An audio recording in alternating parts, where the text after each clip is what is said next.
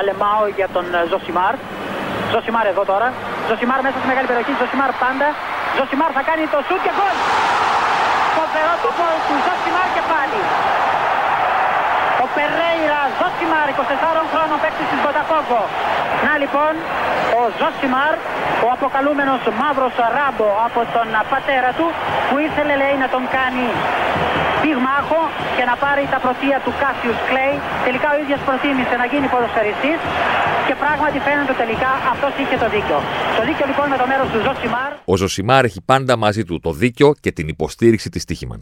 Ζωσιμάρ την Τρίτη, ναι, γιατί όχι. Κοίτα, OK, okay, μπορεί το καθιερωμένο ραντεβού να είναι τις Πέμπτες, έτσι λέει το teaser, έτσι είμαστε από την αρχή που ξεκινήσαμε αυτή την πορεία. Πλέον έχουμε στην πλευρό μας τη Στίχημαν στην παρέα μας και πορευόμαστε μαζί της, αλλά διατηρούμε το δικαίωμα να κάνουμε ό,τι γουστάρουμε. Μ' αρέσει που ε, στα Friends το είχατε πρώτη φορά αυτό. Με την ταμπέλα που λέει διατηρούμε το δικαίωμα να αρνηθούμε την εξυπηρέτηση. Μ' αρέσει αυτή η λογική, ρε παιδί μου. Ότι ένα μαγαζί το οποίο προσφέρει μια τέτοια υπηρεσία μπορεί να αρνηθεί. Να μπει ο άλλος να πει ένα καφέ και να του πει το μαγαζί δεν θέλω να σε σερβίρω. Φεύγα. Κατάλαβες, δεν είναι ότι θα αλλάξει η ζωή σου, ότι είμαι υποχρεωμένος να σου προσφέρω αυτή τη λειτουργία.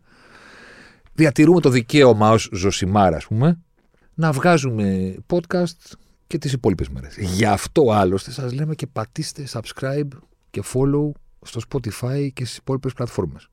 Ούτως ώστε να σας έρχεται ειδοποίηση.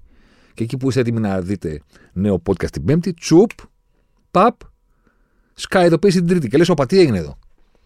Όντως έχει βγει. Και ναι, λοιπόν, έχει βγει. Τώρα υπάρχουν και κάποιοι βέβαια ανώμαλοι που λένε Μα εγώ είχα κανονίσει την Πέμπτη να κάνω αυτή τη δουλειά και να σε ακούσω. Τι θα κάνω τώρα; Ε, μην το ακούσεις την Τρίτη που βγήκε. Περίμενα να το ακούσεις την Πέμπτη που το έχει κανονίσει. Δεν φταίω. Αλλά είχα υποσχεθεί με έναν τρόπο προλογίσει, όχι υποσχεθεί ακριβώς, ότι θα ασχοληθούμε με εθνική. Μάλλον είχα πει. Και ξαφνικά αποκτήσαμε παραπάνω από έναν-δύο λόγους να ασχοληθούμε με την εθνική και αποκτήσε και μια, ένα viral το θέμα. Και λέω τώρα γιατί να περιμένω, ας πούμε, μέχρι την Πέμπτη και να μην μπω να τα πω την Τρίτη. Και το πρώτο πράγμα που έχω να πω είναι επιτέλους. Γιατί επιτέλους, γιατί αυτό που συζητάμε σε αυτή τη ρημάδα τη χώρα όταν μας βρίσκουν όλα αυτά τα κακά που μας βρίσκουν, τα οποία δεν μας βρίσκουν από κακοτυχία, αλλά γιατί, γιατί φταίμε, αυτό που είναι συνέχεια στα χείλη ολονών είναι η πρόληψη. Δεν σβήνει η φωτιά, ρε παιδί μου, άμα φυσάει ή άμα είναι σε ορεινό όγκο ή οτιδήποτε. Το καταλαβαίνουμε ότι είναι δύσκολο να σβήσει η φωτιά. Αυτό που θέλουμε να μας πει κάποιος είναι τι κάναμε από το προηγούμενο καλοκαίρι, το προ-προηγούμενο καλοκαίρι ή το, όλα τα προηγούμενα καλοκαίρια για να φροντίσουμε να μην ανάψει. Κατάλαβε, δεν είναι δηλαδή ότι ναι, δεν σβήνει. Το καταλαβαίνω ότι δεν σβήνει άμα έχει 8 μποφόρ και είναι πάνω σε ένα βουνό. Πώς να σβήσει. Τι κάνεις. Ανάμεσα. Η περίφημη λέξη πρόληψη, ας πούμε.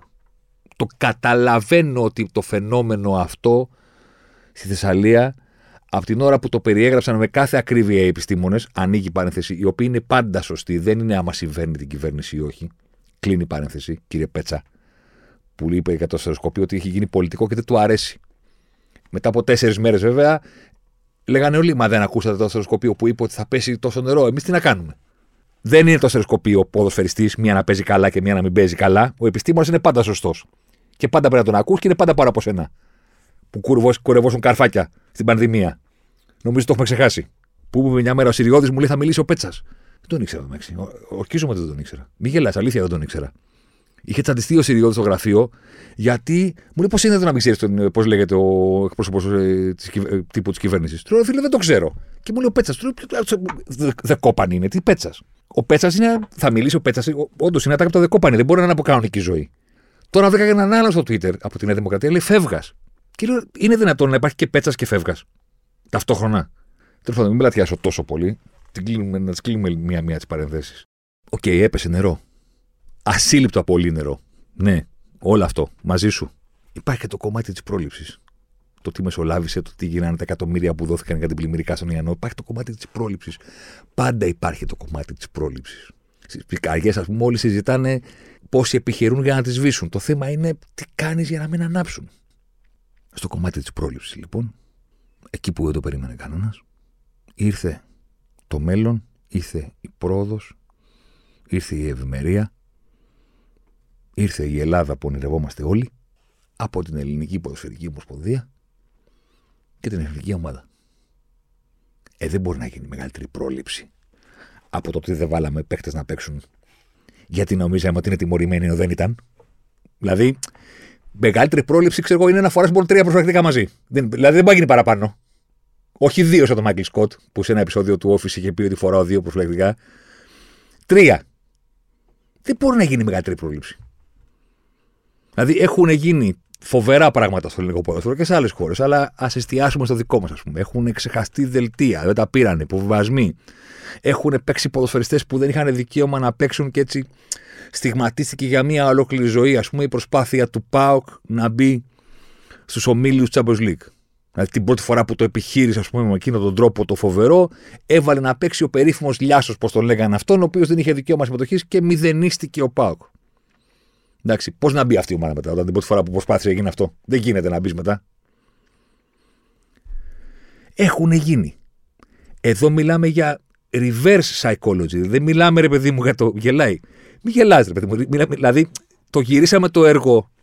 Δηλαδή, ήταν σαν να μαζευτήκανε σε μία αίθουσα όλοι οι συναρεογράφοι των κομμωδιών του Hollywood και να είπαν, ρε παιδί μου, ότι όλες οι κομμωδίες που έχουν γυριστεί έχουν ένα πρότυπο.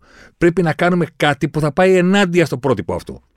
Και του λέει, και απέσαι ένα παράδειγμα. Του λέει, ρε παιδί μου, πολλές ομάδες έχουν κάνει λάθος και έχουν τιμωρηθεί για το λάθος που κάνανε. Θα το κάνουμε ανάποδα. Θα κάνουμε μια ομάδα η οποία νόμιζε ότι οι ποδοσφαιριστές είναι τιμωρημένοι και δεν τους έβαλε και δεν ήταν. Και του πάλι... Αυτό σίγουρα αν έπεφτε σε πρόταση, σε σενάριο, θα λέγει κάποιος εσύ, ποιος θα το πιστέψει αυτό; Ε, αυτό δεν γίνεται να συμβεί. Δεν μπορεί να νομίζεις ότι είναι τιμωρημένοι και να μην είναι τιμωρημένοι. Πώς θα γίνει αυτό το πράγμα; Και θα, θα του απάντησε ο άλλος, εσύ, ταινία κάνουμε, σινεμά είναι, ας πούμε. Δηλαδή, εντάξει, μην πιάνεις περιμένεις κι εσύ, ας πούμε, τη μεγαλύτερη αληθοφάνεια όλων των εποχών, ε, Hollywood. Ε, κάπως έτσι βγήκε η έκφραση ότι αυτά εσείς δεν γίνονται ούτε στις ταινίες. Και το κάναμε πραγματικότητα. Δηλαδή, ορίστε η πρόληψη που θέλει η ελληνική κοινωνία. Ορίστε το προσέχουμε για να έχουμε. Το φτάσαμε στο άκρο νάτου. Δεν μπορεί να γίνει παραπάνω αυτό αποφάσισε η, η Εθνική Ομάδα Ποδοσφαίρου, η Ελληνική Ποδοσφαιρική Ομοσπονδία, η Εθνική των Ανδρών, η Εθνική Σκέτο, ότι οι ποδοσφαιριστές που έχουν μία κάρτα, αν φάνε δεύτερη στα προγραμματικά, μένουν εκτός. Οπότε αποφασίσαμε κατά τη διάρκεια του παιχνιδιού στο Αιτχόφεν, ας πούμε, ότι υπάρχουν παίκτες που είναι στο όριο. Και αν φάνε κάρτα, δεν παίζουν στο επόμενο. Έφαγαν κάρτα στο 3-0 Τσιμίκας, Κουρμπέλης, Σιώπης και Μάνταλος. Οπότε. Οπότε έφτασαν τις δύο και αποφασίσαμε από μόνοι μας ότι εμείς τους καίμε πριν φτάσουν. τις τρεις. Η ΕΠΟΔ έχει στείλει να ξέρετε ενημέρωση στα site και σε όλους την επομένη του αγώνα ότι αυτοί είναι οι τέσσερις ποδοσφαιριστές που δεν παίζουν την Κυριακή. Δηλαδή το έχει πει στα site. Βέβαια, κάπως θα πεταχτεί και θα πει Καλά, ρε εσείς. Και εσείς τι κάνετε; Δηλαδή, οι δημοσιογράφοι τι κάνατε, ας πούμε; Ε, τώρα ξέρω εγώ, ρε φίλε, άμα σου λέει η ομάδα ότι δεν παίζουν οι παίχτε, θα πεις εσύ, κοίταξε να δεις, αυτοί, αυτοί όπως τους κόβω, ρε παιδί μου, πρέπει να μιλάμε για μεγάλα παρατράγουδα. Αποκλείεται να έχουν δίκιο. Κάτσε να μπω να βρω τον κανονισμό, να τους πω, ρε εσείς, τι έχετε κάνει εδώ; Ε, δηλαδή, Καταλαβαίνω ότι εκ των υστέρων προκύπτει ότι ίσως να έχουν και μια ευθύνη τα μημία. Εμείς δηλαδή, ρε παιδί μου, πήραμε την ενημέρωση από την ΕΠΟ και δεν τους είπαμε, ρε, εσείς τι κάνετε. Αλλά ρε φίλε, σκέψου το κι εσύ λίγο. Δηλαδή, δεν είναι λογικό εκείνη τη στιγμή να ενημερώσεις τον κόσμο ότι αυτό λέει η Ποδοσφαιρική Ομοσπονδία. Δεν το λέει, δεν το, λέει το Σπόρ 24. Όταν το δημοσιεύεις που στο έχεις στείλει από, δεν το λες εσύ. Το λένε εκείνοι. Δηλαδή, σου έχουν πει αυτοί οι τέσσερις δεν παίζουν, ρε παιδί μου. Έχουν κάρτες πού να του περάσει το οποιοδήποτε συντάκτη. Αρχισυντάκτη ή δεν ξέρω και εγώ τι από το μυαλό, ότι εδώ πέρα πρόκειται περί κατσαπλιάδων, ας πούμε. Υπάρχει πιθανότητα για πρώτη φορά στην ιστορία του ποδοσφαίρου μια ομάδα να μην βάλει παίκτες επειδή νομίζει ότι είναι τιμωρημένη και δεν είναι. Πού να το σκεφτεί αυτό, δεν το έχει δει. Σε καμία ταινία.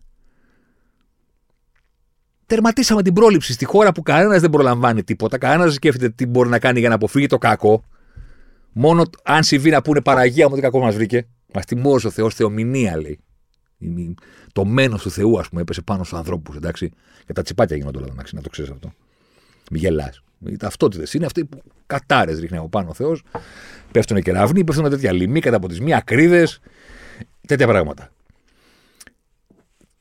Τίποτα σε αυτή τη χώρα δεν συμβαίνει για να αποτρέψεις την καταστροφή. Και ήρθε η ΕΠΟ, αυτό το εραστεχνικό μπάχαλο που λέγεται ελληνικό κράτος, να γίνει η μοναδική επίσημη αρχή η οποία τερμάτιψε την πρόλυση παγκοσμίων. Δηλαδή, αν κάνουμε στη ψηφιότητα, μπορεί να πάρουμε και ένα βραβείο. Δεν το ξέρεις. Δηλαδή, αυτό που τώρα το κοροϊδεύουμε εδώ, ο Ζωσιμάρ και λέει Χα, κοροϊδεύει την ΕΠΟ, δεν ξέρεις. Μπορεί να βραβευτεί μια μέρα αυτή η πρωτοβουλία. Του να τιμωρήσει ποδοσφαιριστές χωρίς να είναι τιμωρημένοι. Δηλαδή, να βγάλεις ένα παίκτη στον μπάσκετ με στα τέσσερα φάουλ και να πεις δεν μπορώ να σε βάλω, έχεις τέσσερα φάουλ. Και να σου πει είμαστε πέντε. Έχω να κάνω άλλο ένα. Όχι. Όχι. Θα κάτσεις στον πάγκο. Δεν ξαναπέζεις. Έφτασες στα τέσσερα φάουλ τώρα. Δεν μπορείς να παίξεις. Κοίτα. Μπλέκουμε τα σοβαρά με τα αστεία και μπλέκουμε τις καταστροφές και τις πλημμύρες και τις πυρκαγιές. Και τι, όλο αυτό το, το θλιβερό καλοκαίρι, ας πούμε. Με την είδηση τη συγκεκριμένη, αλλά και πώς να το κάνεις διαφορετικά, αν την πάρεις σοβαρά. Είναι. Είναι τροπιαστική στιγμή για την ελληνική ομάδα. Είναι τροπιαστική στιγμή για την εθνική. Αυτό που συνέβη. Ναι, πέρασε όπως είπε και η ΕΠΟ χωρίς πρακτικές συνέπειες. Δεν πάθαμε και τίποτα. Σε αυτό το κομμάτι ναι, θα συμφωνήσω. Αλλά δεν είναι μόνο να πάθεις ας πούμε. Όπως έχουμε πει αρκετές φορές και από την εποχή που έκανα ραδιόφωνο το έλεγα και θα το ξαναπώ άλλη μία. Δεν είναι ντροπή να χάνεις στον αθλητισμό ακόμα και οι πιο βαριές ήττες. Υπάρχει αντίπαλος, παιδί. Και 7 γκολ να μαζέψεις που λέει ο λόγος που πλέον στο ποδόσφαιρο είναι και σύνηθες. Δηλαδή τα βάζει η Liverpool στη United και τα έχει φάει η ίδια η Liverpool την Άστον Βίλα. Κατάλαβε. Δηλαδή θέλω να πω το νόμισμα έχει δύο όψεις. Είναι πιο εύκολο από ποτέ να φας 7 γκολ. Για κάποιους λόγους που δεν είναι της παρούσης. Εντάξει. Να φας πέντε, να σου στραβώσει ένα παιχνίδι. Όλα αυτά καταλαβαίνω ότι μέσα στο κλίμα του οπαδισμού που μας τρέφει, ας πούμε, και μας και μας δονεί που λέει και ο Διακογιάννης, βαφτίζονται ντροπές. Embarrassing και ξέρεις όλα αυτά. Αλλά αθλητισμός είναι, θα χάσεις. Και όπως υπάρχει ο θρίαβο του να βάλεις εσύ πέντε γκολ, υπάρχει και τη βραδιά που θα σου βάλουν πέντε. Και δεν θα κοιτά τηλεόραση σαν έτσι αποσβολωμένος, ας πούμε. Ντροπή δεν είναι. Για να το πάμε στην εθνική, η εθνική μας από το 14 που ήταν στο Μουντιάλ της Βραζιλίας και στην πραγματικότητα έκλεισε σε εκείνο το θρηλυκό τουρνουά, ας πούμε, το κύκλο που άνοιξε παίρνοντας το Euro του 2004 ή τον κύκλο που άνοιξε, αν θέλετε, μερικά χρόνια νωρίτερα όταν προσέλαβε τον Νότο Ρεχάγκελ. Άνοιξε ένας κύκλος πρωτοφανής για τον ελληνικό ποδόσφαιρο, όχι μόνο γιατί πήραμε το Euro, το οποίο το λες και ακόμα και τώρα φαίνεται δύσκολο να το πιστέψεις, αλλά γιατί κάναμε για πρώτη φορά στην ιστορία του ελληνικού ποδοσφαίρου κάτι που δεν κάναμε ποτέ. Πηγαίναμε στις μεγάλες διοργανώσεις. Δηλαδή πήγαμε στο γύρο του 4, δεν πήγαμε στο Μουντιάλ το επόμενο, γιατί πάντα πρέπει να υπάρχει μια μικρή παρένθεση. Εντάξει, μας κόστησε εκείνο το πρώτο, πρώτο, πρώτο επίσημο παιχνίδι που δώσαμε ως πρωταθλητές Ευρώπης στην Αλβανία. Το χάσαμε και τελικά δεν προλάβαμε να πάρουμε την πρόκληση στον όμιλο και μετά πήγαμε. Είπαμε γύρω 4, ξανά στο γύρο του 8, στο Μουντιάλ του 10, στο γύρο του 12, στο Μουντιάλ του 14. Πρωτοφανές. Ουδέποτε έχει συμβεί. Αφήστε το ότι πήραμε το γύρο. Πείτε ότι σε αυτή τη διοργάνωση περνάγαμε απλώς τον όμιλο. Ή, για να μην στερήσουμε ας πούμε, τη μεγάλη στιγμή, κερδίζαμε τη Γαλλία στους 8, αλλά δυστυχώς πέφταμε πάνω στη φορμαρισμένη Τσεχία στο ημιτελικό και ε, σταμάταγε στους 4 στο ταξίδι μας. Και μόνο όλα αυτά μαζί, σαν παρουσία, ήταν κάτι το πρωτοφανές. Από το 14 που ήταν η τελευταία φορά, πάμε να συμπληρώσουμε δεκαετία, ντροπιαστικά πράγματα εντός αγωνιστικού χώρου έχουν συμβεί. Είτε από ψαράδες, από μαραγκούς, από υδραυλικούς, από όλα αυτά τα επαγγέλματα, από σφαιριστέ οι οποίοι φωνάζουν Α, α, θα τρομάξει ο επιθετικός την ώρα που εκτελεί, μπα και το χάσει. Δηλαδή πράγματα που συμβαίνουν στα προάβλια των σχολείων, ας πούμε. Και στα 8x8, που πλακώνονται συνήθως οι μικροί με τους μεγάλους, όταν ήμουν μικρός και έπαιζα 8x8, τώρα καταλαβαίνω που έχω γίνει σε πιο κοιλιά 46 χρόνων. Ότι ο λόγος που τσακώνει το μεγάλο στο μικρό δεν είναι η διαφορά ηλικίας, είναι ότι είναι η διαφορά στα μπορώ. Όταν μπορεί να τρέξει και ο άλλος όχι. Όταν είσαι 22, τρέχεις το 8x8. Όταν είσαι 42, μπορεί να τρέξεις. Γι' αυτό υπάρχουν νεύρα και τσακωμοί. Κλείνει η παρένθεση. Όλα αυτά όμως, ρε εσείς, είναι λιγότερο ντροπιαστικά από το δεν παίζει ο Μάνταλος, ο Τσιμίκας, ο Σιώπης ο Κουμπέλης. Επειδή νομίζουμε ότι είναι τιμωρημένοι, αλλά τελικά δεν είναι. Γιατί αυτό το προκαλείς εσύ στον εαυτό σου. Δεν υπάρχει αντίπαλος. Δεν υπάρχει απόδοση του αντιπάλου που σε έκανε να φας τρία γκολ ή τέσσερα ή να χάσεις από τα Φερόε και τα Λιχνεστάιν και τα όλα αυτά. Και δεν έχεις με κανένα να τα βάλεις πέρα από τη δική σου το δικό σου εραστεχνισμό. Το δικό σου below par, παιδί μου. Το γεγονός ότι υπάρχει ένας πύχης ο οποίος πρέπει να είναι ο πιο υψηλό στη χώρα γιατί είσαι η εθνική ομάδα. Γιατί είσαι το όνειρο κάθε μικρού που κλωτσάει μια μπάλα. Το εθνόσημο που λέει, ρε παιδί μου, δεν είναι θέμα πατριωτισμού, είναι θέμα το παίζω στην εθνική. Έφτασα, ξεκινήσανε χιλιάδες μπιτσιρίκια μαζί με μένα στην ηλικία μου και κάποια στιγμή έφτασα να θεωρούμε μέσα στους 23 καλύτερους ποδοσφαιριστές αυτής της χώρας. Παίζω στην εθνική. Είναι κάτι. Είτε η εθνική είναι στο Euro, είτε η εθνική δεν είναι στο Euro εξακολουθεί να είναι η εθνική ομάδα της χώρας. Το εθνόσημο, πώς να το πω. Ξαναλέω, δεν είναι θέμα πατριωτισμού και το αν σου σηκώνεται τρίχα όταν ακούσει τον εθνικό ύμνο ή όχι. Είναι θέμα ότι είναι κάτι που σου απονέμεται, είσαι στις κλήσεις. Είναι σημαντική στιγμή για όλους του ποδοσφαιριστέ. Δεν υπάρχει ποδοσφαιριστή στον κόσμο, στον κόσμο, σε καμία χώρα που να μην θυμάται που ήταν την πρώτη φορά που τον κάλεσαν στην εθνική ομάδα της χώρας του. Στην Ανδρών. Άσε τι μικρές. Βέβαια που οι μικρές ξέρεις, σε προλυαίνουν, λες, ρε παιδί μου, είμαι στην Πέδων, θα είμαι στην Νέων, κατάλαβες. Θα πάω και στην Ανδρών. Μπορεί, ναι, μπορεί και όχι όμως. Ποτέ δεν ξέρεις. Δεν υπάρχει κανένας που να το ξεχάσει. Ούτε την πρώτη συμμετοχή. Αν ήταν βασικός, αν μπήκε αλλαγή πρώτη φορά που έπαιξε με το εθνόσημο. Είχε φωνάξει την οικογένειά του να τον δει. Δηλαδή είσαι στην εθνική ομάδα. Η εθνική ομάδα λοιπόν, είτε πηγαίνει στο Euro, είτε δεν πηγαίνει, πρέπει να είναι εκεί, ρε παιδί μου, πύχη. Πρέπει να είναι το απόλυτο του επαγγελματισμού. Θα μου πεις αυτό περίμενε 14 να καταλάβεις ότι η εθνική ομάδα δεν. Όχι, κάποτε ο Κάρα μου δείχνει το προπονητή σε ένα κοσμά και μου λέγε: Κοίτα που προπονούμαστε. Και έχουμε πάρει το Euro. Κοίτα, κοίτα. Κοίτα, θες να σου δείξω ότι σε άλλες χώρες τα προπονητικά κέντρα που τα δείχνουμε στους συμπαίκτες μας όταν γυρίζουμε, γιατί γίνεται διακοπή και μετά οι παίχτε γυρίζουν στην ομάδα τους. Γυρίζει ο Τσιμίκα στη Λίβερπουλ, παιδί μου. Γυρίζει ο Μαυροπάνος στη West Ham. Γυρίζανε οι παλιοί του, του Euro στις δικές τους ομάδες, στο εξωτερικό όσοι παίζανε. Πού θες, τι θες να συζητήσουμε με αυτούς που προπονείται ο ένας και πού προπονείται ο άλλος; Και δεν μιλάμε τώρα τους προηγμένους μόνο. Τα προ... μεγάλα πρωταθλήματα, δηλαδή το προπονητικό κέντρο της Γερμανίας, ας πούμε. Αλλά σε πόσες χώρες πιστεύετε στην Ευρώπη ότι υπάρχει χειρότερο προπονητικό από το δικό μας; Οπότε η απάντηση είναι όχι. Δεν περιμένεις αυτό το συγκεκριμένο συμβάν για να πειστείς, σε πάση για να καταλάβεις ότι εντάξει, ναι, μεν εθνική Ελλάδος, αλλά δεν είναι ρε παιδί μου. OK. Okay. Δεν περιμένεις αυτό, αλλά απ' την άλλη έχεις και το ελάχιστο των απαιτήσεων.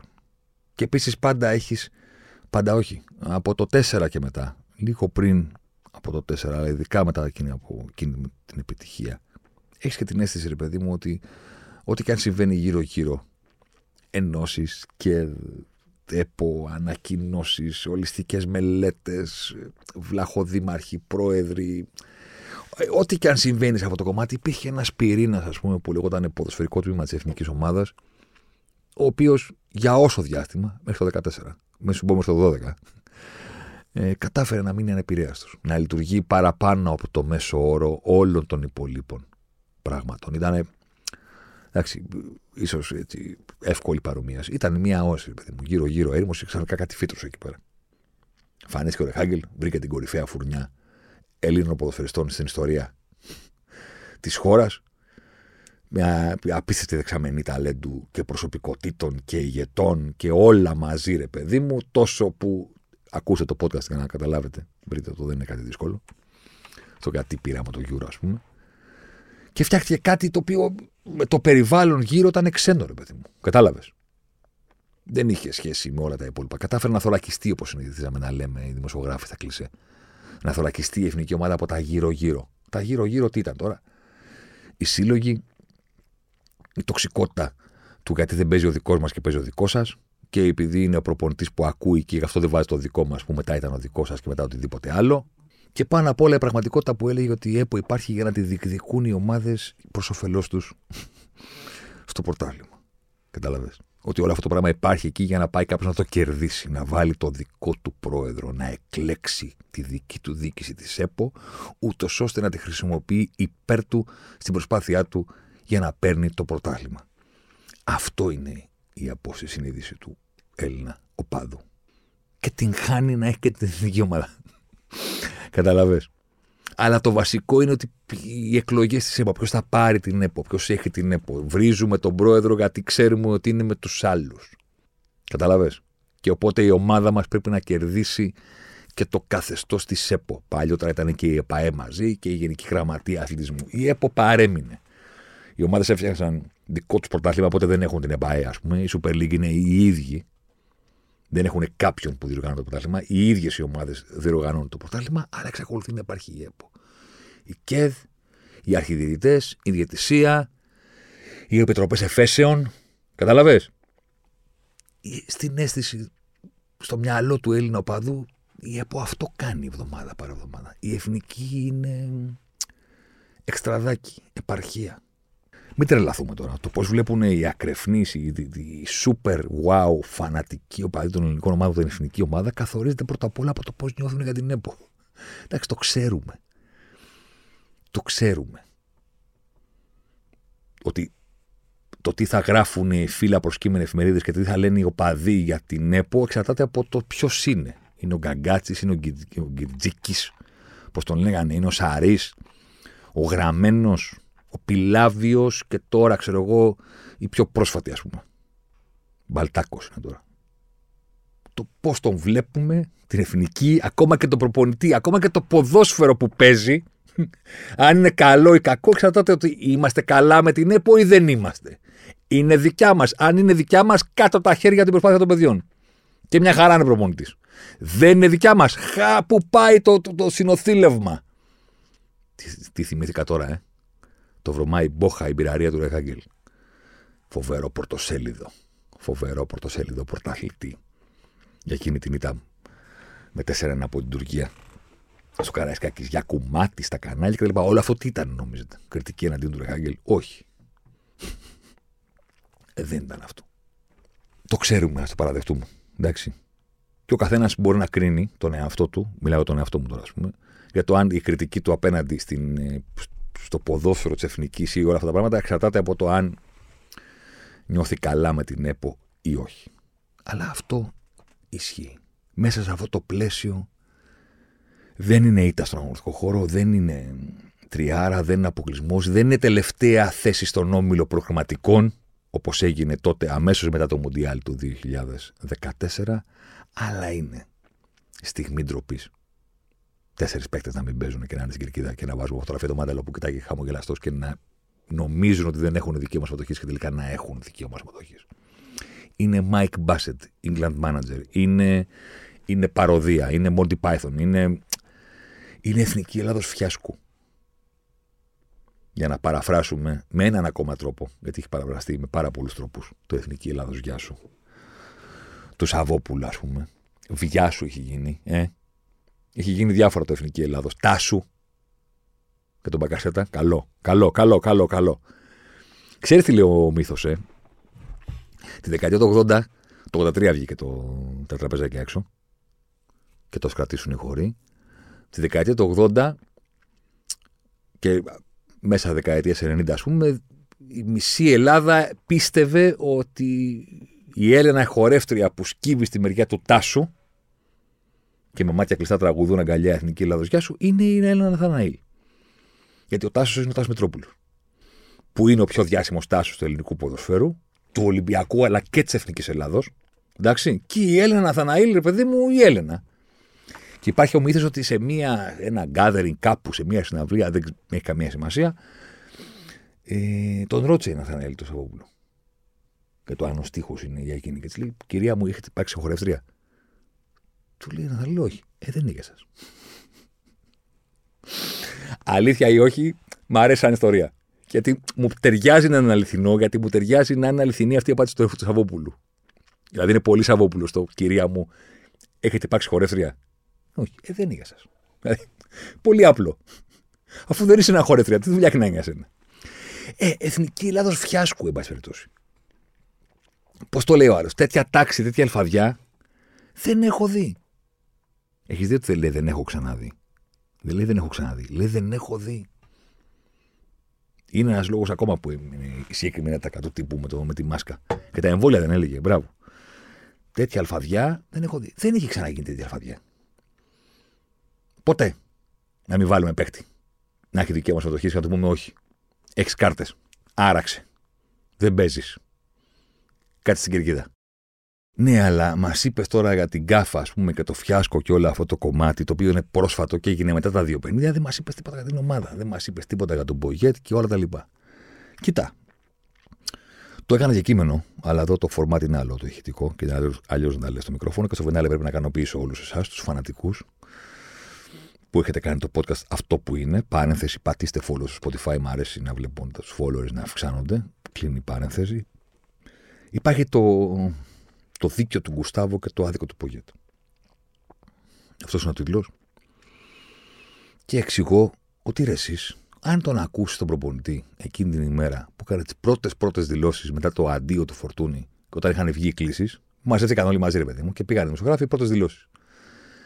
Και του λέει, του λένε τι έχετε να πείτε, αντίο Φορτούνης, αντιδράσεις, δεν είναι έξω μέσα Κωνσταντέλια, ο Βαγιανίδης, ξέρω εγώ, ξέρεις όλο αυτό. Και του λέει, έχουμε βγει πρώτοι στον όμιλο του Nations League. Έχουμε ξεκινήσει τον όμιλο των προκριματικών και έχουμε κερδίσει την Ιρλανδία και το Γιβραλτάρ. Χάσαμε με 10 παίχτες 1-0 από τη Γαλλία δύσκολα. Με παιχνίδι λιγότερο είμαστε πάνω από την Ολλανδία. Πάμε να παίξουμε στο Αιτχόφεν. Δεν λέω ότι είναι εύκολο, αλλά μπορούμε αν δεν χάσουμε εκεί να έχουμε την πρόκριση στα πόδια μας. Την απευθείας. Δηλαδή σε όμιλο μεγαλεία, κάτι τρεμά στον κόσμο, ανεξαρτήτω του να πήρε η Αργεντινή το Μουντιάλ, ας πούμε. Σε όμιλο Μεγαλία και Ολλανδία είμαστε όχι κοντά. Έχουμε κάποιες πιθανότητες. Δεν είμαστε ξεγραμμένοι, εν πάση Μπορούμε να παίξουμε το να βγούμε δεύτεροι. Τι μου λέτε για τις κλήσεις; Πώς είναι δυνατόν να υπάρχει όλο αυτό το αρνητικό κλίμα όταν έχουμε πίσω μας τόσο καλά αποτελέσματα; Γιατί είναι καλά τα αποτελέσματα. Γιατί πήραμε τον όμιλο του Nations League, βγήκαμε πρώτοι και ξεκινήσαμε σε αυτά τα προγραμματικά, σε μία κλήρωση που έχει πέσει τόσο χαμηλά η, η, βαθμολογία μας, που είμαστε αναγκασμένοι να είμαστε σε ένα γκρουπ μαζί με τη Γαλλία και την Ολλανδία, που κάποτε είμαστε επικεφαλής στους ομίλους. Και τώρα έχεις δύο τέτοιους από πάνω σου. Πού να βγάλεις έναν έξω; Αν έχουμε κάποια πιθανότητα, είναι γιατί ξεκινήσαμε τόσο καλά. Και σου λέει, πάω να παίξω στην Ολλανδία. Δεν το έχω παίξει ακόμα το μάτσο. Γιατί υπάρχει όλο αυτό το αρνητικό κλίμα, τι έγινε; Εδώ ο Γκουστάβο έχει δίκιο. Γιατί σαν προπονητής βλέπει το μάτσο μπροστά του. Σαν προπονητής περιμένει να το ρωτήσετε, ο Μαυροπάνος έχει πάρει κόκκινη στο Παρίσι και δεν παίζει με την Ολλανδία. Ποιον θα βάλεις στη θέση του; Αν του κάνεις αυτή την ερώτηση, τον ρωτάς για το νούμερο ένα πράγμα που έχει στο κεφάλι του. Δεν έχει κάτι άλλο. Δεν έχει κάτι άλλο. Του λείπει ο Μαυροπάνος και πρέπει να παίξει με τον Ολλανδία. Αν δεν χάσει, αν δεν χάσει, έχει κάποιες πιθανότητες, όχι πολλές, να βάλει την Ολλανδία από κάτω. Και να κάνει μια τρομακτική υπέρβαση, ας πούμε, και να πάρει απευθείας πρόκριση σε όμιλο Μεγαλία και Ολλανδία. Του λείπει ο Μαυροπάνος, πήρε αποβολή στο Παρίσι. Ο οποίος παραδόξως έχει γίνει διπλάσιος. Μιλάμε τώρα για. και κάνει φοβερή μεταγραφή στη West Ham. Φοβερή, του ταιριάζει πάρα πολύ, νομίζω. Κλείνει η παρένθεση. Και σου λέει αυτός ο έρμος, ο Γουστάβο, με ρωτάτε γιατί, για το φορτούνι που είπα αντίο που δεν ήταν στις κλήσει. Για τον Κωνσταντέλια, ποιος Κωνσταντέλια, έχω να πάω να παίξω στην Ολλανδία, τι μου λέτε; Γιατί είστε όλοι με μούρες κάτω, γιατί είστε νευριασμένοι και υπάρχουν αντιδράσεις ο κόσμος; Ο Μαυροπάνος είναι το θέμα, και πώ θα παίξει τη θέση του; Η τετράδα της άμυνας είναι το θέμα. Το πόσο καλά έχουμε πάει είναι το θέμα. αν τα έλεγε όλα αυτά ακόμα πιο γλαφυρά, γιατί τα είπε προς τις κάμερες, αλλά εγώ τα υπερβάλλω, ας πούμε, λίγο. Ποιος μπορεί να του δώσει άδικο; Ποιος μπορεί να του δώσει άδικο; Δηλαδή, πας σε προπονητή πριν να παίξει εγώ, ένα παιχνίδι για να μπει στους 8 του Champions ας πούμε, και του λες, ο, ο, τάδε παίχτη είπε αυτό, του λέει: Έχουμε να παίξουμε μάτσε, φίλε. Τι μου λες; Τι μου λες; Οι παίχτε που κάλεσαν το θέμα, όχι οι παίχτε που άφησα απ' έξω. Η μάχη που έχουμε μπροστά μας. Ο αντικαταστάτης Μαυροπάνου, τι θα κάνουμε, θα παίξουμε με τρεις πίσω. Ρώτα με αυτό. Τι σκέφτεσαι να κάνεις; Θα παίξεις με τριάδα, ε, θα αλλάξεις τη ταξί σου, θα πας με τετράδα. Αν ναι, τι, θα βάλεις το ρέτσο ξαφνικά με τα, μάτς, τα καλά μάτια που έχει κάνει μέχρι στιγμή σεζόν του Ολυμπιακού, θα παίξει βασικός ο ρέτσος. Θα βάλεις άλλον, τι θα κάνεις; Και λέει ο Φορτούνης σε αυτό ο Γκουστάβο έχει δίκιο. Ο προπονητής που έχει πάει τόσο καλά μέχρι στιγμής έχει δίκιο να το λέει. Ο Πογέτ είναι δύσκολο να έχει δίκιο, απ' την άλλη. Δεν μπορεί να πείσει κανέναν ρε φίλε ότι δεν υπάρχει τίποτα να σου προσφέρει ο καλύτερος Έλληνας που έχουμε στο πρωτάθλημά μας. Δεν, δεν είναι εύκολο να πείσει κανέναν ότι ο ποιοτικότερος Έλληνας στη Super League. Τη Super League. Άστα του παίζουν έξω. Που λέγεται Κώστας Φορτούνης και δεν υπάρχει κάποιος να το αμφισβητήσει. Δεν υπάρχει πόσο φανατικός πρέπει να είσαι, ξέρω εγώ, παραθυναϊκός, αεκτζής ή παοκτζή, ας πούμε, να πεις ότι έλα, μωρό Φορτούνης, ο τάδε είναι καλύτερος του ελληνικού πρωταθλήματος. Ακόμα η Κωνσταντέλια, για τον οποίο τον έχουμε αποθεώσει με όλους τους πιθανούς τρόπους και με τα στοιχεία της όπτα, εντάξει, είναι για να γίνει. Δεν είναι τώρα ότι μπορεί να κάνει το γήπεδο αυτό που κάνει ο Φορτούνης. Και είναι και φορμαρισμένος. Δηλαδή δεν μιλάμε για την κλάση του Φορτούνη διαχρονικά. Μιλάμε για το πώς είναι τώρα. Πετάει. Πετάει, πετάει. Το, το βλέπεις. Μιλάμε για τη σεζόν που έκανε πέρυσι. Για το πώς σχεδόν μόνος του πήγε να κάνει πρωταθλητή τον Ολυμπιακό, διεκδικητή εννοώ, σε μια σεζόν που Μιλάμε τώρα, είναι, είναι για τα βιβλία ο αεραστεχνισμό του Ολυμπιακού πέρυσι. Φέρανε το Χάμες Ροντρίγκες στη θέση του και τελείωσε η σεζόν και είχε καλύτερα νούμερο φορτούνης από το Χάμες. Και άσε το πέρσι. Φέτος πετάει. Δεν είναι εύκολο να πείσει, ρε φίλε, με κανέναν τρόπο ότι αυτός δεν έχει τίποτα να σου δώσει. Μπορεί να με πείσει ότι ο Κασέτα είναι αυτό που θέλεις πίσω το φόρτ. Κανένα θέμα. Εσύ προπονητής. Το ποδόσφαιρο το έχεις εσύ στο μυαλό σου όπω θέλεις. Θες μπαγκασέτα προ το φόρ. Είναι αρχηγό ομάδας σου. Τον είπες σαν touchable στην ερώτηση που σου έκανε ο Σιριώδη πριν από μερικούς μήνες. Καμία αντίρρηση. Μπαγκασέτα. Δεξιά. Ε, πίσω από το φόρ. Μασούρα στο πλάι. Ναι, φίλε. Ναι, εννοείται για τους λόγους που έχουμε εξηγήσει ω Ζωσιμάρ και έχουμε πει ότι ο Μασούρα είναι κυνηγός, θα πάει στον γκολ και στο φινάλε έχουμε κάνει δύο νίκες μέχρι στιγμής στον Όμιλο, Γιβραλτάρ και Ιρλανδία και στις δύο σου έχει βάλει γκολ. Προφανώς θα πας με αυτόν ο οποίος σε βοηθάει στο σκοράρισμα από τη στιγμή, ειδικά που οι φόρ σου δεν σκοράρουν. Δεν στο βάζουν. Ούτε με το Γιβραλτάρ το βάλανε. Ο Μπακασέτα και ο Μασούρας τα βάζουν. Με γεια σου, με χαρά σου. Ο Μασούρας την βέβαια. Η άλλη θέση; Ποιο μπορεί να πείσει, Μωρέ, ότι ο Μαντέλο είναι; Το ίδιο με το φορτούνι. Ή ο Πέλκας. Ποιον μπορεί να πείσει. Και έστω ότι σου κάνουν περισσότερο. Είναι τακτικά πιο συνεπεί. Δεν σου γκρινιάζουν τι προπονήσεις άμα δεν του βάζει. Γιατί ξέρω εγώ, ο Φορτούνης είναι γκρινιάρης. Παρένθεση, οι γκρινιάριδες κάνουν τι ομάδε να, να πετυχαίνουν. Γιατί είναι πιο απαιτητικοί. Αλλά κλείνει η παρένθεση. Δεν σου άρεσε τα μούτρα του, παιδί. Ούτε στον πάγκο. Και ο Ρεχάγκελ, παιδί μου, τον Τζάρτα δεν μπορούσε να το βλέπει να τρέχει με τα χέρια στη μέση έτσι όρθια. Ε, δεν μπορούσε. Σου έλεγε ρε Βασίλη, έχουμε να πάψουμε πόλεμο, ρε Βασίλη. Και εντάξει, με την Ουκρανία και με τη Βόρεια Ιρλανδία θα σε βάλω βασικό γιατί είσαι παιχταράς και γιατί θέλω το αριστερό σου πόδι και γιατί πρέπει να κερδίσουμε σε μάχη με εισάξιους παύλα στα μέτρα μας για να πάμε στο Euro. Μετά στο Euro εκεί πέρα έχουμε να δώσουμε μάχες τώρα. Δεν θα τρέξει με τα χέρια στη μέση τώρα. Δεν γίνεται. Ε, πρέπει να παραπολεμήσουμε, ρε φίλε. Θα βάλουμε τον καραγκούνι και να, να τρώνε το γήπεδο. Πού να παίξεις εσύ; Θα πέσουμε μέχρι λιγότερο, άμα σε βάλουμε. Τον είχε στον πάγκο όμως. Και από όλα τα επιτεύγματα του μεγάλου, του γίγαντα, του ηγέτη ο Ρεχάγκελ, από όλα τα επιτεύγματα, ίσως τελικά το νούμερο ένα θα είναι ότι είχε στον πάγκο μία ντίβα και μία προσωπικότητα και ένα παιχταρά. Θα τα βάλουμε όλα. Σαν τον Τζάρτα και κατάφερε και να μην τον έχει βασικό ώστε να δίνει τη μάχη όπως πρέπει και να πάρει τα θετικά του από να, δει, να, να τον έχει, να του προσφέρει τελικά αυτός, χωρίς να διαλυθεί το σύμπαν από την κρίνια της ντύμπα που δεν παίζει. Δηλαδή και το 10 φορά ο Τσάρτας και στον πάγκο ήταν. και μπήκε να μαζώσει αυτά που μας έδωσε για να πάρουμε το Euro και στα προγραμματικά. Και δεν τον χρεωθήκαμε που περπάταγε. Δηλαδή, μιλάμε μια λεπτο, ε, ισορροπία του Ρεχάγκελ, τώρα μιλάμε τα άστο. Άστο. Άστο. Πάταγε στο σκηνή πάνω με τον ανήχη, όχι με τον απόδι. Και κράταγε και πορσελάνες στα χέρια. Δεν γίνεται αυτό που έκανε. Θες να μου πεις Ποκέτο ότι δεν, ούτε για βασικό. Ούτε στη θέση μπαγκασέτα. Το είπαμε. Στη θέση Μασούρα, ούτε σε αυτήν. Υπάρχει άλλη μια θέση. Ούτε και τον θέλεις. Ούτε στον πάγκο. Δηλαδή, αν στην Ολλανδία δεν χάναμε στο 60. Στο 70. Και πρέπει να φρεσκάρουμε την ομάδα να κρατήσουμε λίγο την μπάλα, να κερδίσουμε κανένα φάουλ με σε γραμμή γιατί μας πολιορκούν. Έχεις καλύτερο. Να του πεις κατέβα χαμηλά, πάρε την μπάλα, γλίστρα, ενώ κάνει μια πρώτη επαφή να, να κερδίσεις το χώρο με την ποιότητά σου, να πάρεις ένα φάουλ δεύτερο, να κάνεις μερικά μέτρα με την μπάλα. Μπας και βγάλουμε κανένα κότα, να κερδίσουμε κιόλας. Πού το ξέρεις. Έχεις καλύτερο.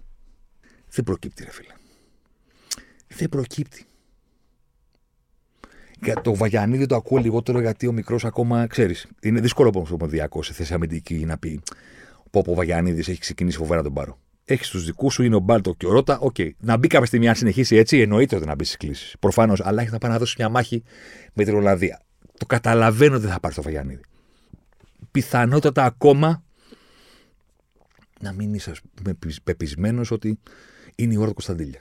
Μπορεί να το δεις πιο μετά στο μυαλό σου μπορεί να έχεις ότι αυτή η μάχη στην Ολλανδία είναι πιο δύσκολη από όλες. Οπότε θέλεις αυτούς που θα πάνε για πόλεμο. Ωραία. Να μην τον πάρεις Κωνσταντίνια ακόμα. Πήρε το λιμιό. Και το θέμα με το λιμιό δεν είναι η αξία του ή τα προσόντα του. Ή αν τον πήρε τα χρόνια, ακόμα 25 είναι ο λιμιός. Πήρες ένα ποδοσφαιριστή που η τελευταία φορά που έπαιξε παραπάνω από 45 λεπτά σε επίσημο παιχνίδι ήταν τον Ιούνιο του 22.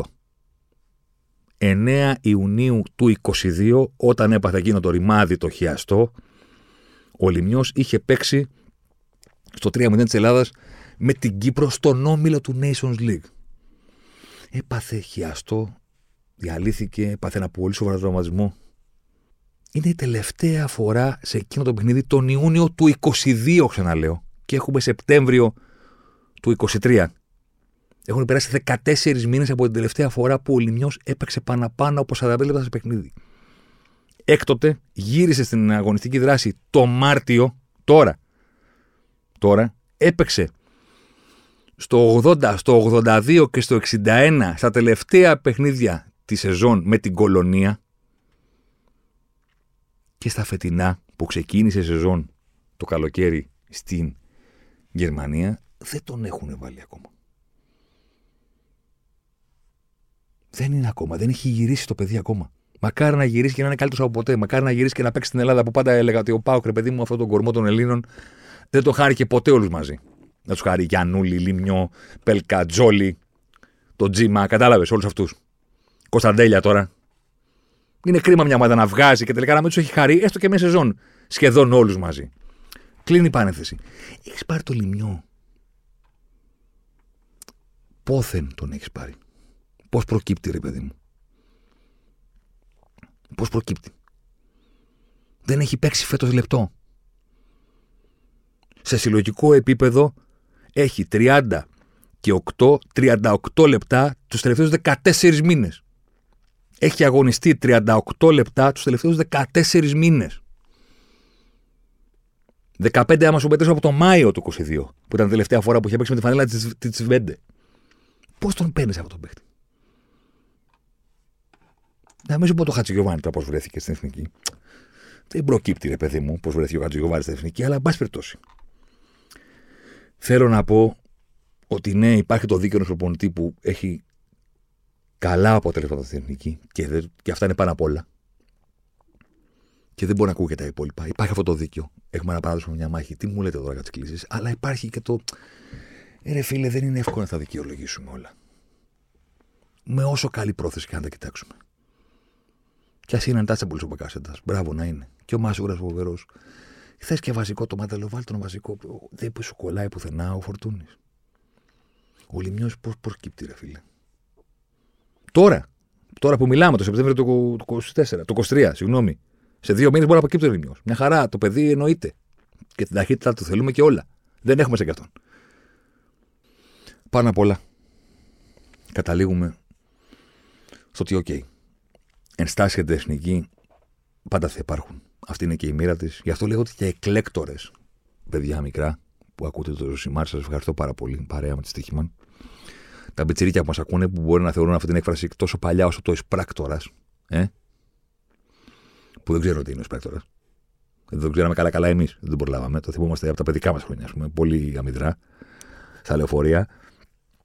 Γιατί τον λέμε εκλέκτορα το Ομοσπονδιακό, γιατί διαλέγει εκείνος. Δεν υπάρχουν συμβόλαια. Όποιον θέλει καλή, όποιον θέλει βάζει. Με τον ίδιο τρόπο βέβαια, υπάρχει και άλλη όψη στο νόμισμα αυτό, και ο παίκτης, άμα θέλει, πηγαίνει.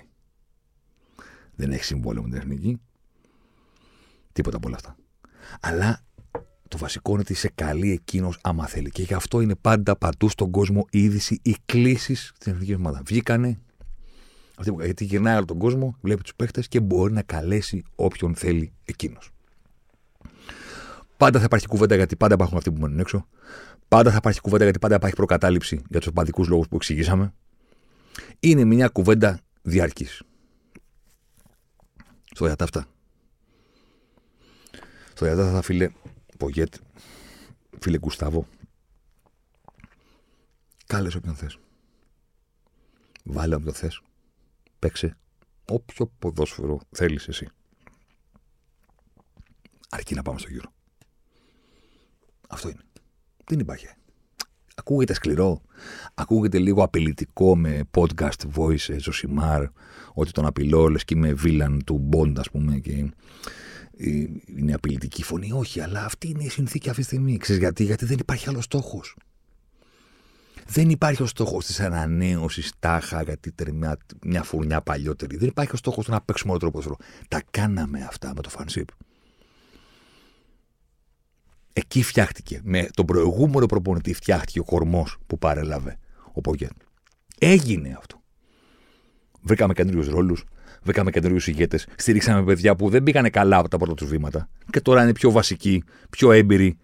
Έγιναν αυτά. Δεν τα, δεν τα κάνει ο Πόγκετ.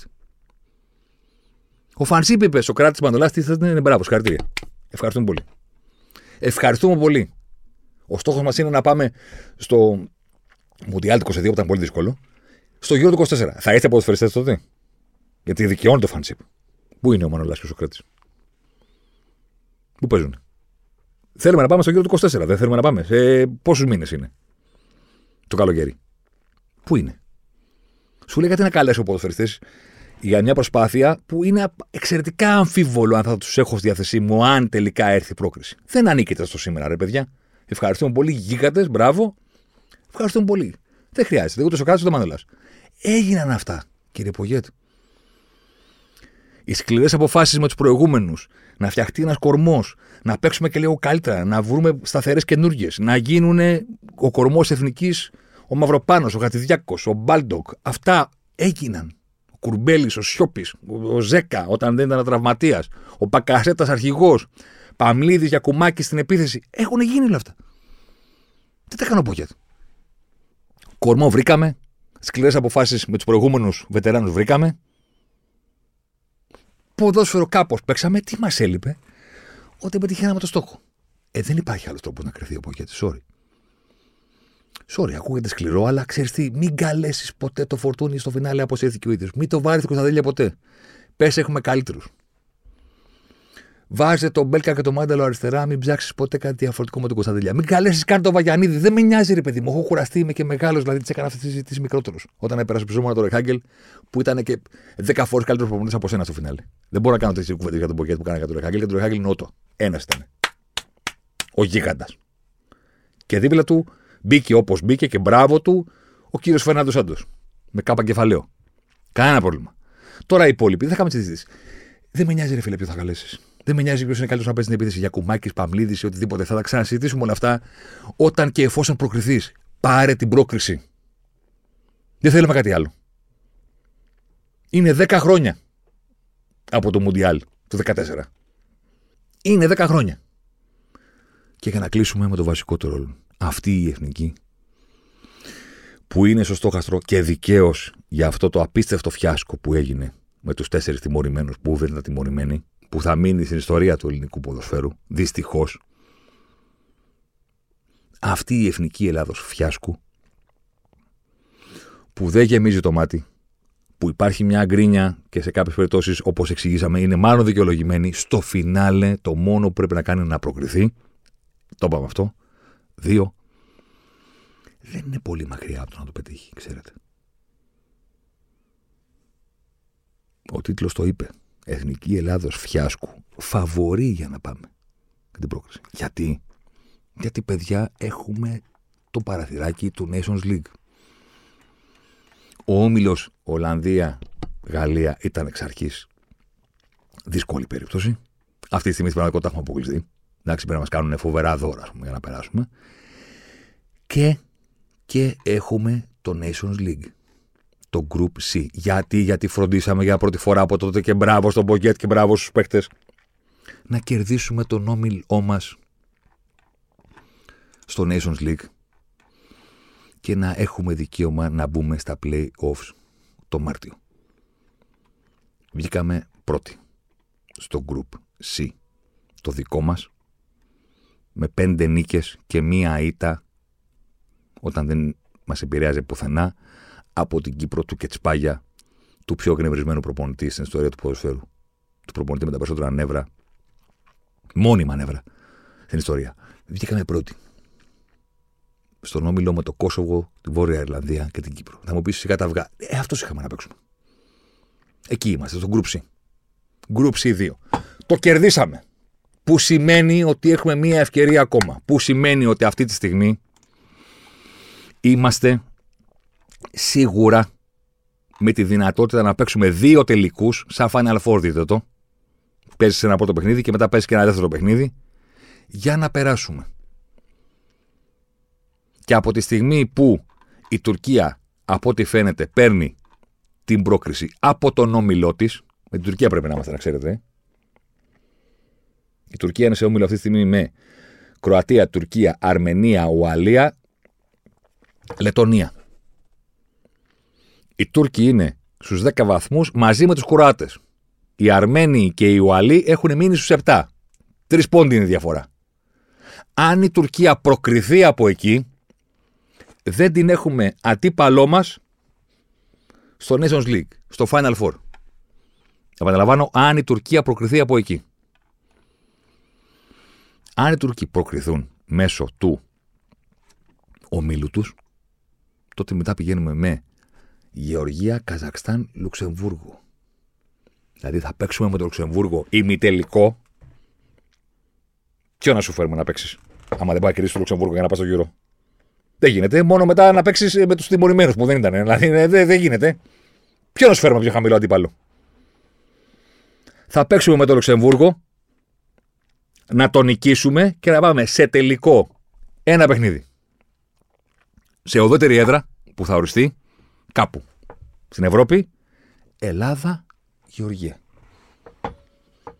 Κβαραντόνα, κβαρασχέλια και τέτοια. Στα χέρια μας είναι. Αυτό το έχουμε κερδίσει. Ακόμα και να μην ξαναπάρουμε ούτε, ούτε πόντο στον όμιλο που έχουμε ακόμα. Να έρθουν οι Γάλλοι εδώ να μας ρίξουν 5 γκολ. Να έρθουν οι Ιρλανδοί εδώ να μας ρίξουν άλλα 12. Έχουμε αυτά τα δύο παιχνίδια που σας είπα. Είναι πιθανό να είναι η Τουρκία αντίπαλος μας αυτά, με ό,τι και αν σημαίνει αυτό, για την αντιπάλωτα και όλα αυτά, αν δεν προκριθεί από τον όμιλό της.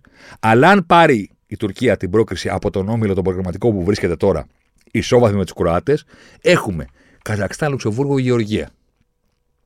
Final Four. Ο νικητής πάει στο Euro. Αυτό θέλουμε. Αυτό θέλω κι εγώ.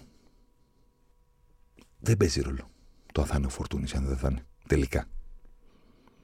Αυτό το γκρουπ παιχτών με αυτόν τον προπονητή έχουν κερδίσει αυτό το εισιτήριο μέσω του Nations League. Μέχρι να έρθει εκείνη η ώρα, το Μάρτιο, πρέπει να έχουν βελτιωθεί σε αυτό που κάνουν να έχουν βρει έναν τρόπο να παίζουν άμυνα, γιατί δεν παίζουμε καλή άμυνα. Δεν πάει να είναι ο Ρουγουανό ο Ποκέτ και να γράφονται ότι είναι σκληρός και έχει μάθει άμυνα και αυτό που δεν έκανε ο Φαντσίπ. Δεν παίζουμε άμυνα. Είναι πολύ κακή η αμυντική μας λειτουργία. Ξαναδείτε το δεύτερο γκολ των Ολλανδών από την αρχή. Να δείτε τι συμβαίνει στην αριστερή μας πλευρά με Τσιμίκα και Μάντελο να τραβάτε τα μαλλιά σας. Τα μαλλιά σας να τραβάτε. Αυτό πρέπει να ρωτήσουμε μετά το μάτσο, τον Ποκέτ και όχι τα υπόλοιπα. Αν αυτό που έγινε στην αμυνά μας είναι ο τρόπος που θέλει να αμυνόμαστε ή αν έκαναν ατομικό λάθος στου παίχτε γιατί δεν είναι εικόνα αυτή. Α βελτιωθούμε στην άμυνά μας. Α βελτιωθούμε σε στιμένε φάσεις που γίνεται ένα βόλεϊ περίεργο. Και αυτή η εθνική Ελλάδος φιάσκου να είναι αυτή που θα επιστρέψει τη χώρα σε τελική φάση διοργάνωσης το καλοκαίρι στο γύρο του 2024. Αυτό κάνει κύριε Πογέτη. Τίποτα άλλο δεν θέλουμε. Αυτό ήταν ο Ζωσιμάν αυτής της εβδομάδας. Παρέα φυσικά με τη Στίχημαν. Εννοείται ότι μπορεί να μας βρείτε στο προφίλ της Στίχημαν μαζί και με άλλο πολύ ενδιαφέρον περιεχόμενο. Ραντεβού την επόμενη εβδομάδα. Όπως καταλαβαίνετε, μπαίνουμε στο κομμάτι πλέον της σεζόν που θα μας χτυπάνε τα γεγονότα από παντού. Στίχημαν Super League με Derby. Ευρωπαϊκές οργανώσεις πέμπτες, όλοι μέσα, η μεγάλη δική μας. Premier League φουντώνει το έργο. Ραντεβού κάθε Πέμπτη. Ή κάμια φορά, κάμια Τρίτη, ξέρετε εσείς.